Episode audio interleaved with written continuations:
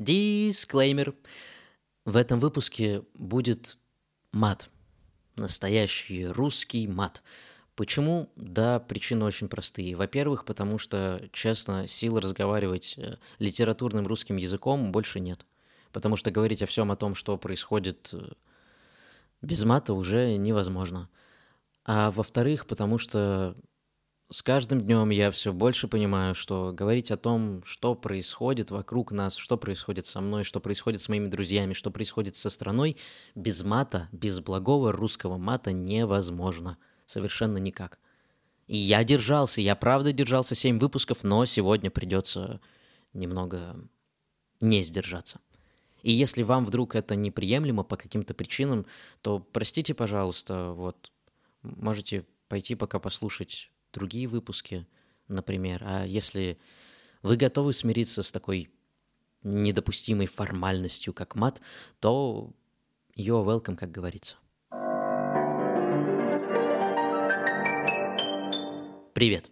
На связи Прохор, и вы слушаете подкаст ровно так же, как и в прошлые разы, который называется «Привет иммигрантам».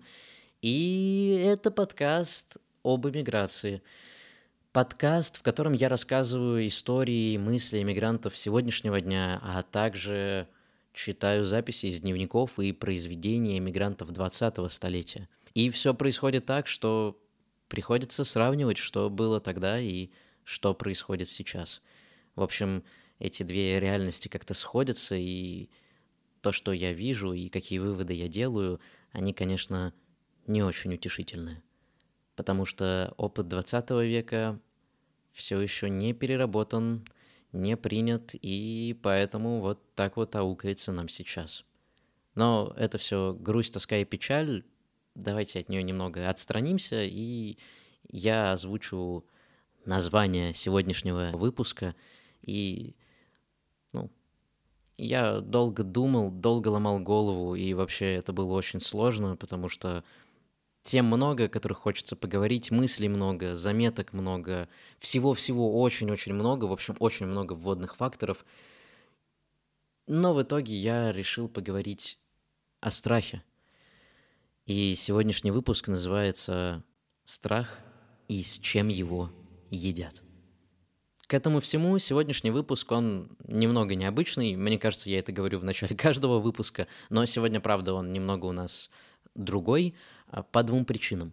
Во-первых, потому что сегодня вы услышите мысли российских иммигрантов в режиме реального времени. Это небольшое интервью, взятое мной в рамках диссидентской посиделки у нас на кухне у моих знакомых, моих хороших друзей Миланы и Егора. Не буду называть фамилии, зачем эти все формальности. Вам достаточно знать, что это просто очень хорошие и крутые люди. Мои коллеги по цеху – так сказать.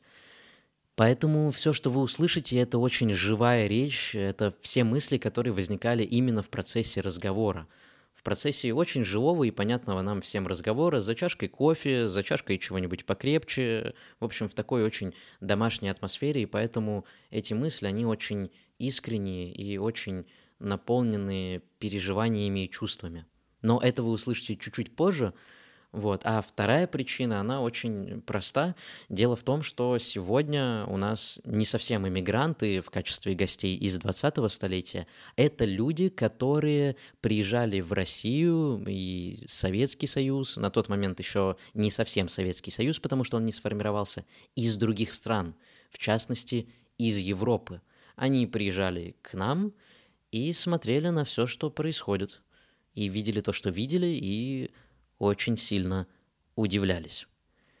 Но самое интересное, что в целом, если бы они приехали и сейчас, они оставили бы те же самые заметки, как мне кажется. И о чем я вы поймете чуть позже, когда услышите, что там они понаписали в своих воспоминаниях. И эти гости — это Памела Треверс и Пьер Паскаль. Но обо всем по порядку, но сегодня в таком инверсном порядке, потому что начнем мы с моих друзей.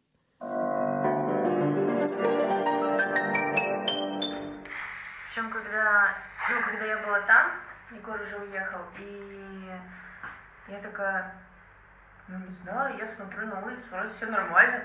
ну, типа, ну, как бы, Перова. Этот, э, что-то там дедушка болтает, но вроде нормально все. А Да. сейчас я нахожусь здесь. Ну и как бы из-за того, что я ну, далеко, и я не могу видеть то, что там осталось вроде бы как раньше.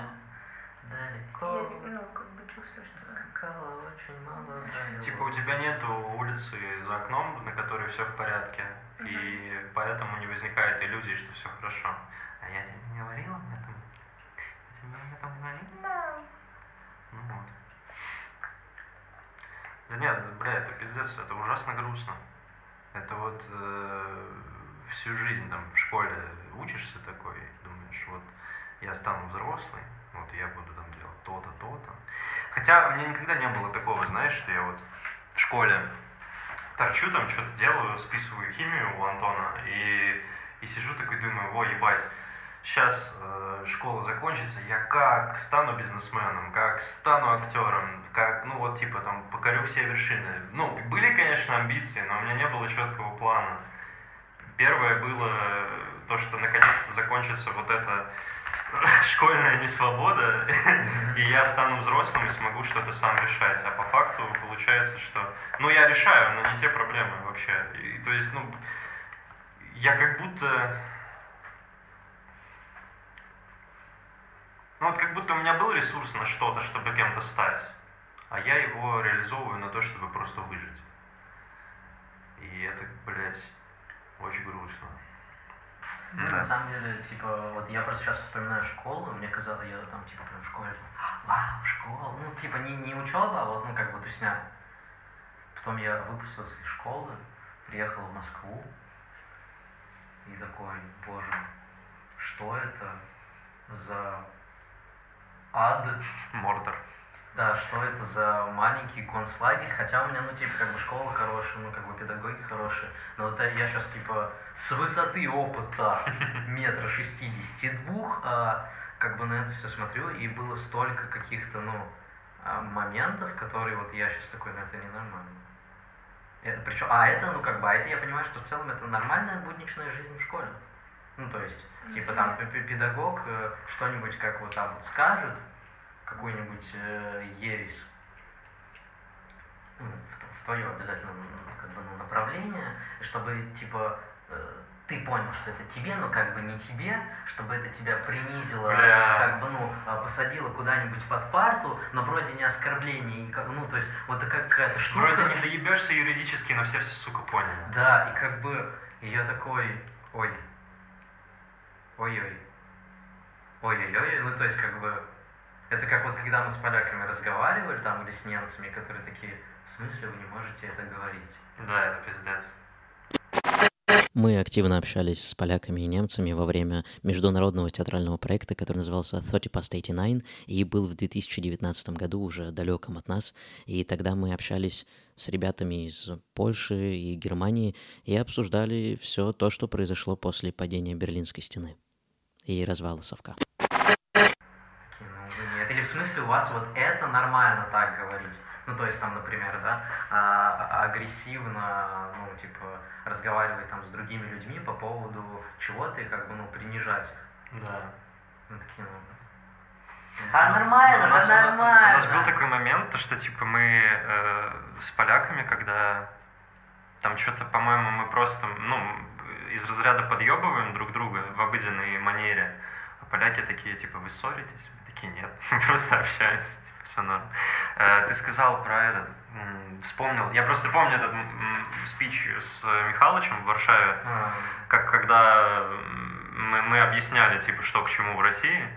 Вот. И, и я вспомнил, когда ты говорил, я когда в Астану только приехал, я зашел выпить в какую-то кафешку. Ну, я там покушал, э, то, то ли хар... Нет, не харчо, какой-то другой суп. Ну, кор... неважно, короче, покушал суп, э, сижу, пью, и рядом, я, по-моему, тебе рассказывал, может и нет, ну, короче, рядом сидел чел, он казах, но не этнический, то есть он э, славянской внешности такой. И я взял попробовать вот эту, э, как она называется? Такой соленый, твердый сыр. Твердый сыр, типа, я забыл, как называется. Ну, не суть. Короче, вот такая маленькая, блядь, тарталетка, я не знаю, очень кислая из козьего сыра, ой, из козьего молока. Вот, и, короче, и, и потому как я ее пробую и морщусь, он, видимо, понял, что я не местный, он такой, типа, что, откуда ты приехал? И я говорю, ну вот, типа, из Москвы. Он говорит, ну ладно, ебать. И что-то начинает говорить там, что там у вас? Ну, я говорю, ну, наш, тот, кого нельзя называть, типа, там, мобилизацию объявил, там, вся хуйня. Он говорит, а почему нельзя называть? И я понимаю, что человек абсолютно далек от э, Гарри Поттера, но человек очень близок с пиздюлями. Мне становится страшно. И я такой, а, да это шутка такая. Он такой, а что значит, мне можно называть, да, блядь, а тебе нельзя? Я думаю, это чил, все, чувак, успокойся, я не хочу никаких проблем. Вот, но он сразу, знаешь, когда я, ну, кое-как ему объяснил, что это такая шутка, типа, Путин, да, я его не поддерживаю, не надо на меня косо смотреть. И он такой, типа, а что, помочь надо чем-то? Типа, давай, если на этот номер запиши, а, я, а у меня симки еще не было тогда. Я говорю, да у меня даже симки нет, типа, я даже позвонить не смогу. Ну вот, и он такой, блядь, ну вот, если бы чуть раньше мы с тобой встретились, я бы тебе симку подогнал. Он такой, ну ладно, бывай, и ушел просто, и я там дальше. Я не помню, чем я занимался тогда. Я еще не работал, по-моему, но почему-то я в ноуте сидел. Вот. Кстати, про тот, кого нельзя называть, э, ну вот, в, когда я был на ну, резиденции в Дании, Здесь я говорю про театральную международную резиденцию, где мы работали вместе с американскими и европейскими коллегами. Вот Сюзанна, она нас как раз спросила, типа, а, ну, как бы, что у них тоже там есть, э, ну, как бы, мемы по поводу а, политических деятелей, ну, как бы, там кого-то как-то называли, типа, там, ну, вот и американцы тоже говорили, типа, там, Трампа Трампе называют, ну, то есть, как бы, там тоже есть, как бы, ну, такие сленговые штуки. Она такая, а как, э, типа, у вас? мы такие, ну там, перечислили, там, несколько. И потом, как бы, ну, э, я просто не помню, как бы, что, что мы то, точно назвали, но, типа, последнее, мы такие, типа, тот, кого нельзя называть. И в этот момент просто за столом это типа общий ужин, там американцы сидят, типа датчане сидят, мы сидим, мы разговариваем, и все такие останавливаются,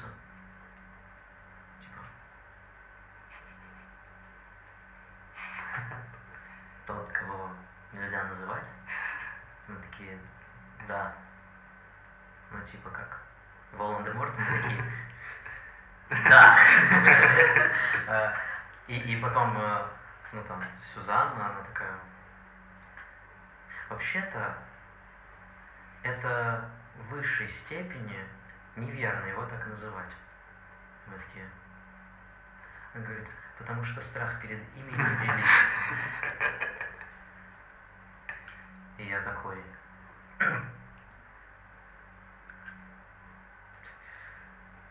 И я просто, я так загнался, то есть, ну, как бы у меня-то это на подкорках, как бы, сидит, да. то есть я даже не задумываюсь о том, как бы, ну, э, что, что это символически. А она, как бы, ну, очень конкретно так, ну, раскладывается со своего, со своей точки зрения, и я просто такой, боже, боже, какие мы напуганные. Да. То есть, э, хотя, ну, то, ну как бы это, это не повод пугаться, ну, то есть, э, как бы, это просто слова, ну, то есть просто имя, там, просто еще что-то, а это уже так прям, как бы, как будто бы в газету со Сталиным завернули рыбу, и человек уехал на черном воронке, как бы вот такая какая-то история. Но с другой стороны, блядь, ну это же насколько надо держать в страхе. И что самое интересное, люди принимают этот страх. То есть они не думают, что вот, наверное, это неправильно, что я так боюсь. Наверное, это... Это вот как в интервью Нойза, когда у него... Ты смотрел, по-моему, да? И ты смотрела. Я не знаю, ты не досмотрел. Но там, короче, эм, когда дети говорят, типа, какой-то стишок, Скажите, как его зовут? Во, пара па па па па ва, пара пара па па па пу, пара па па па па па тин. Вот, и, и когда они с женой такие, типа, э, нельзя так говорить, а потом переглянулись и поняли, что из страны надо уезжать, потому что, ну, это тут типа тотальная несвобода, и они сами жертвы этого. То есть вот есть люди, которые могут понять, что э, этот страх ненормален, и с этим надо что-то делать. Но подавляющее большинство принимает это как правило игры. И я в душе не, ну, вот не чаю, почему. То есть, возможно, э, ну, у меня есть такая теория, что из-за 90-х, ну, потому что из-за вот этого страха, что к ним могут прийти за старые грехи, они как бы и принимают правила игры. То есть логика такая, я типа, восп... я типа заключил когда-то договор с дьяволом, вот теперь надо типа играть по его, по его правилам. А, а про срок давности, типа, все уже забывают, потому что, блядь, там Оксимирона привлекают сейчас за песню, которую он написал уже очень давно. И Хованский сидел за это. Блядь, Хованский, сука, они тронули Хованского. Чувака, которого я думал, блядь, никогда не тронут. Вот, а, ну, хороший. А, я прям в процессе мысли еще что-то вспомнил. А, когда хоронили Евтушенко, а, в тот же временной период, по-моему, посадили Серебренникова под домашний арест. И я тогда подготовился к поступлению в театральный и сидел с Кириллом Керо в кафешке. Ну и мы что-то там, типа, я ему читал Маяковского, он говорил, все хуйня э, и так далее. Вот. А, и он такой, а ты вообще за новостями следишь? А я тогда вот, блядь, вообще не следил. Я был супер аполитичен, это все было очень далеко от меня, мне было до пизды. Вот. И, а он гражданин Эстонии. Вот. И, наверное, поэтому как он так спокойно об этом говорил. Он говорит, ты есть, представляешь? А он знает Кирилла, ну, ли, ну, лично там, не знаю, может, где-то они пересекались, может, хорошо действительно знает. И он говорит, понимаешь, мне тогда было, блядь, 17. Пиздец. Понимаешь, э, могут прийти, типа, за любым. То есть грешок, типа, найдут у кого угодно. И он говорит, ты понимаешь, какой это, типа, э, какой это ужас. И я говорю, это, ну, наверное, я же тогда вообще даже не знаю, кто такой Кирилл Семенович. И я такой, ну, если пришли, наверное, он там что-то сделал. И я, и я, я понимаю, как это, типа, сейчас звучит смешно. Но, но я, кстати, об этом не задумывался раньше. Типа, я, я все думал, зачем мне встреча это с Кириллом, потому что я ни разу не воспользовался ей. Ну, то есть, вот все, типа, четыре года и там год после театралки, и у меня не было мысли ему позвонить и попросить, знаешь, типа, блядь, ну, сними меня где-нибудь, типа, чтобы просто были деньги. Нет.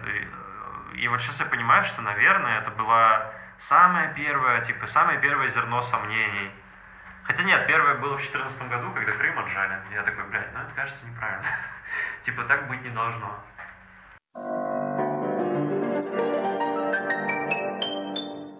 Да. Что тут добавить? Да, я, честно говоря, не знаю. Потому что, ну, правда, не знаю. Страх, он есть. Откуда он взялся? Ну, все мы догадываемся. Что с ним делать? Пока не очень понятно. Поэтому я предлагаю занырнуть поглубже и послушать, что говорили еще когда-то давным-давно, сто лет назад, люди, которые приехали посмотреть на новообразовавшийся Советский Союз и разваливающуюся Российскую империю. Итак, воспоминания Памелы Треверс. Кто она такая? Да, вообще очень крутая женщина.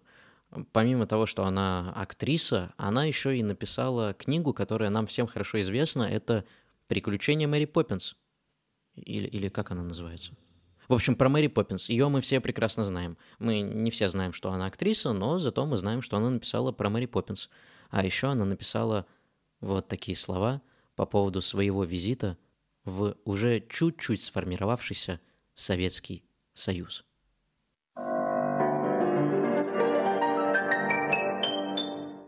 Вчера в магазине Тарксина я повстречала одну женщину. Она выглядела серой и измученной, но в глазах ее сиял столь знакомый мне странный фанатичный блеск. «Я была в Америке», — рассказала она, — «и вернулась в Россию после революции». Вера этой женщины в советский режим безгранична.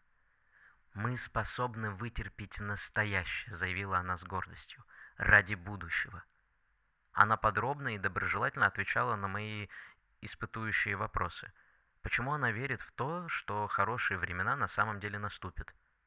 Ну, таких признаков пока немного, это правда. Надо подождать, и тогда им воздастся. Невозможно, чтобы советское государство потерпело неудачу. Они должны ждать, да.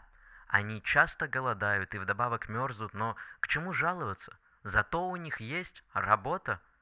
А много ли стран в этом мире могут этим гордиться? Женщина уверенно повторяла лозунг за лозунгом. Я уже научилась их различать. Самый главный – у нас есть работа. Работа? Мы на Западе считаем, что тепло и пища – воздаяние за труд, а здесь труд заменяет и то, и другое.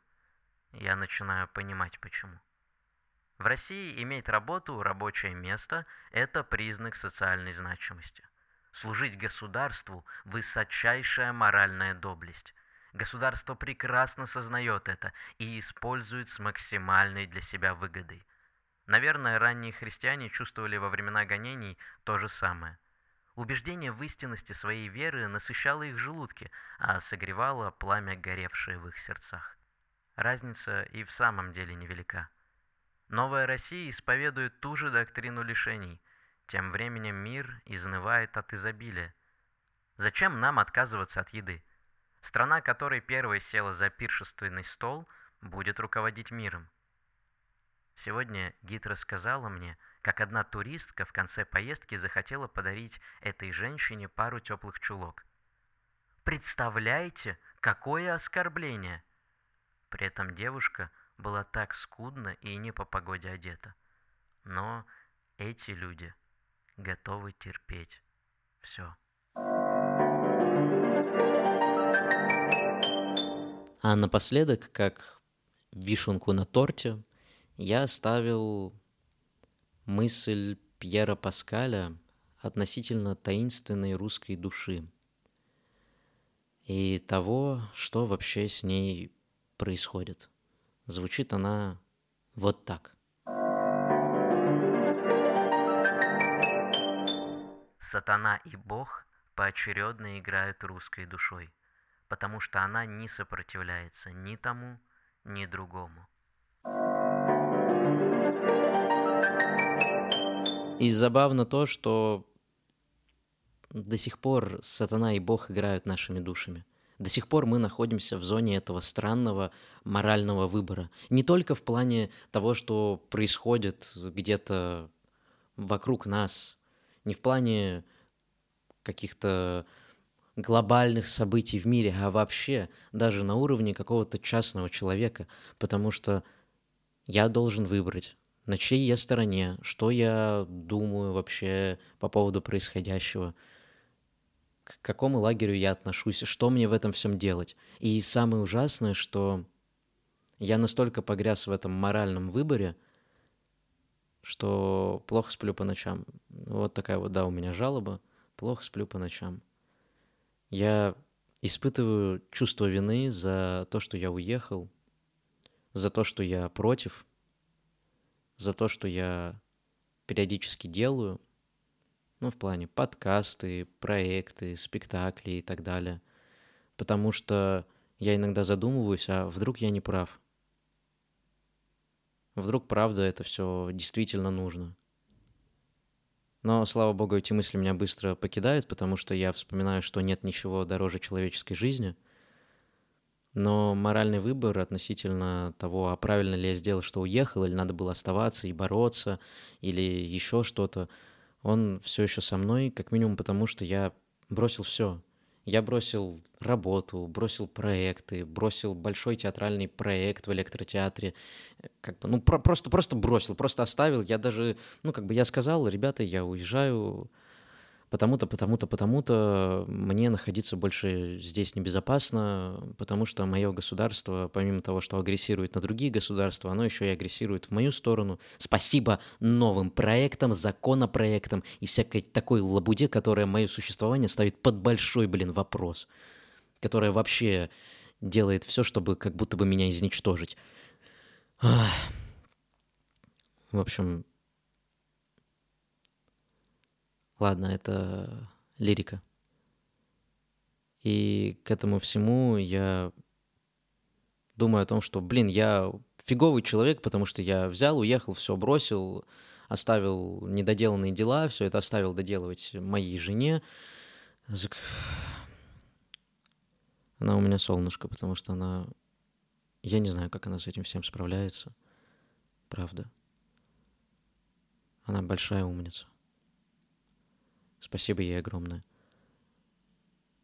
Я оставил большой проект, и сейчас я общаюсь с несколькими ребятами из этого проекта театрального, и мне кажется, что они меня проклинают и думают, что я из чади ада из-за того, что вот такой непрофессионал взял и уехал. А я правда... Я правда боялся. И сейчас я боюсь возвращаться. И с каждым днем этот страх все растет и растет. И я иногда даже чувствую и думаю, что мне нет пути назад. Вот такие вот пироги. Ужасно. Отвратительно. Ох, ладно, давайте перейдем к чему-нибудь позитивному, и я снова поговорю с вами о том, что можно делать, чтобы спастись от хандры и бессилия. В общем, рубрика лайфхаки, советы, ответы на вопросы и так далее. То, что я вам хочу сейчас предложить, на самом деле очень банально и просто. И это всего три пункта. Первый пункт заключается в том, что, скажем так, немного по-римски, делай, что должно, и будь, что будет. Правда, мне сейчас кажется очень важным делать то, что мы начали еще 9 месяцев назад. Ну, каждый из нас. У каждого что-то свое. Просто делать идти по своему пути, идти по своему предназначению. И делать, делать, делать, каждый день делать понемногу. Да, уже нету ни моральных, ни физических сил, но просто делать. Если вы начали рисовать и увлеклись этим хобби, потому что вас это спасало от хандры, продолжайте. Несмотря на то, что силы, надежды на что-то у вас, может быть, уже нету. Если вы вдруг помогаете кому-то, продолжайте, даже если сил нету. Если вы начали какой-то проект, может быть, политический, может быть, еще какой-то, продолжайте, потому что это правда важно. Вклад каждого из нас чрезвычайно важен. Мы можем изменить этот мир, я в это верю. Я верю, что нету ничего невозможного. Просто надо поступательно делать. Делать, делать, делать, делать. И в конце концов, вода камень точит. И даже если мы находимся на большом расстоянии от эпицентра событий, мы все равно можем помочь.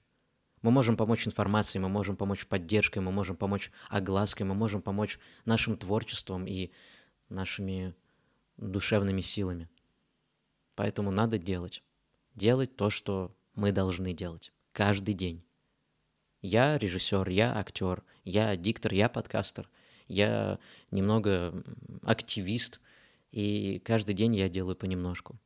Какие-то посты, какие-то мысли, проекты, что-то думаю, общаюсь с людьми, как-то стараюсь помогать, консультировать. Знаете, даже иногда передать просто документы из одной страны в другую или из одного города в другой, это уже много. Это может спасти человеку жизнь. Второй пункт, он не такой агрессивный и не совсем призывающий к действию, но так, типа совет. Мне кажется, что Сейчас нужно много времени уделить самому себе.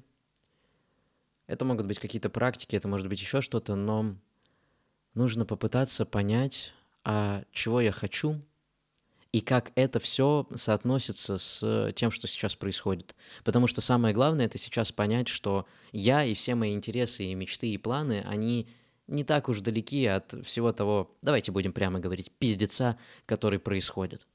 И фишка в том, что даже вот этот фантик, который валяется где-то на улице, это наше дело. И оно имеет непосредственно отношение к моей частной жизни, к тому, что я актер, режиссер или еще какая-то творческая личность. Я должен подойти и выбросить в урну.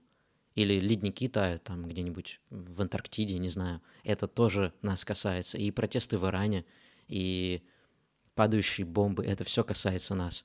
Но самое главное, не забывать в том, что касается нас, о себе, и вдруг понять, как это все на самом деле соединяется, и что каждое мое действие, оно влияет на то, в каком мире будут жить мои дети, мой кот и, и так далее. Поэтому подумайте, что вы не так уж далеки от всего того, что происходит где-то, в других частях света, и что на самом деле отчасти на вас, на мне тоже есть доля ответственности, и нужно сейчас взять все в свои руки и начать понимать, что это тоже часть моей жизни, и я должен с этим смириться и над этим работать. Ну и третий пункт. Он чуть-чуть сложнее, чем все предыдущие, как мне кажется, потому что я предлагаю заниматься самообразованием. Вот так просто. Учить языки, учиться чему-то новому, постигать какие-то новые истины, читать книги, все вот это вот. Потому что надеяться на какое-то образование, особенно государственное, в каких бы то ни было странах, не имеет отношения, это бессмысленно, потому что оно все на самом деле будет сводиться к какой-то политической или национальной идее ради того, чтобы спасти что-то там, я не знаю, эм, чистоту рода или еще что-то такое. И это все противно и б-б-б-б вообще. Поэтому нужно как бы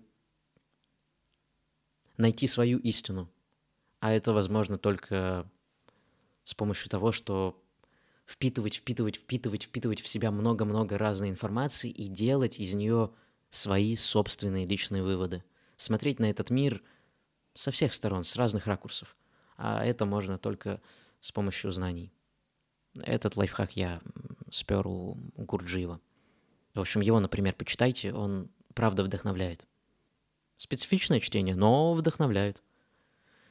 Так что вот так. Сегодня вот такие вот советы, вот такой вот подкаст. Это, наверное, самый сложный выпуск для меня, потому что я долго не мог за него приняться. Мне это дается сейчас сложно вещать. Тоже как будто бы нету ни моральных, ни физических сил, но я следую своему первому совету. Делать, делать, делать, делать. Потому что это важно. И поэтому я с вами. Да, я задержался немного, но самое ведь главное, что я делаю, правда. Я надеюсь, что вам важно это послушать, этот выпуск, этот подкаст. Может быть, он наталкивает вас на какие-то мысли. А я потихоньку закругляюсь, потому что меня и так уже слишком много. Я вам желаю всего самого доброго. Я вас, правда, очень люблю. Я надеюсь, что вы все в безопасности и желаю вам быть в безопасности и вашим близким тоже быть в безопасности. Я посылаю вам лучики поддержки и пламенный привет иммигранта. Ну, а вы слушали, собственно, подкаст «Привет иммигрантам». До скорого. Пока. thank you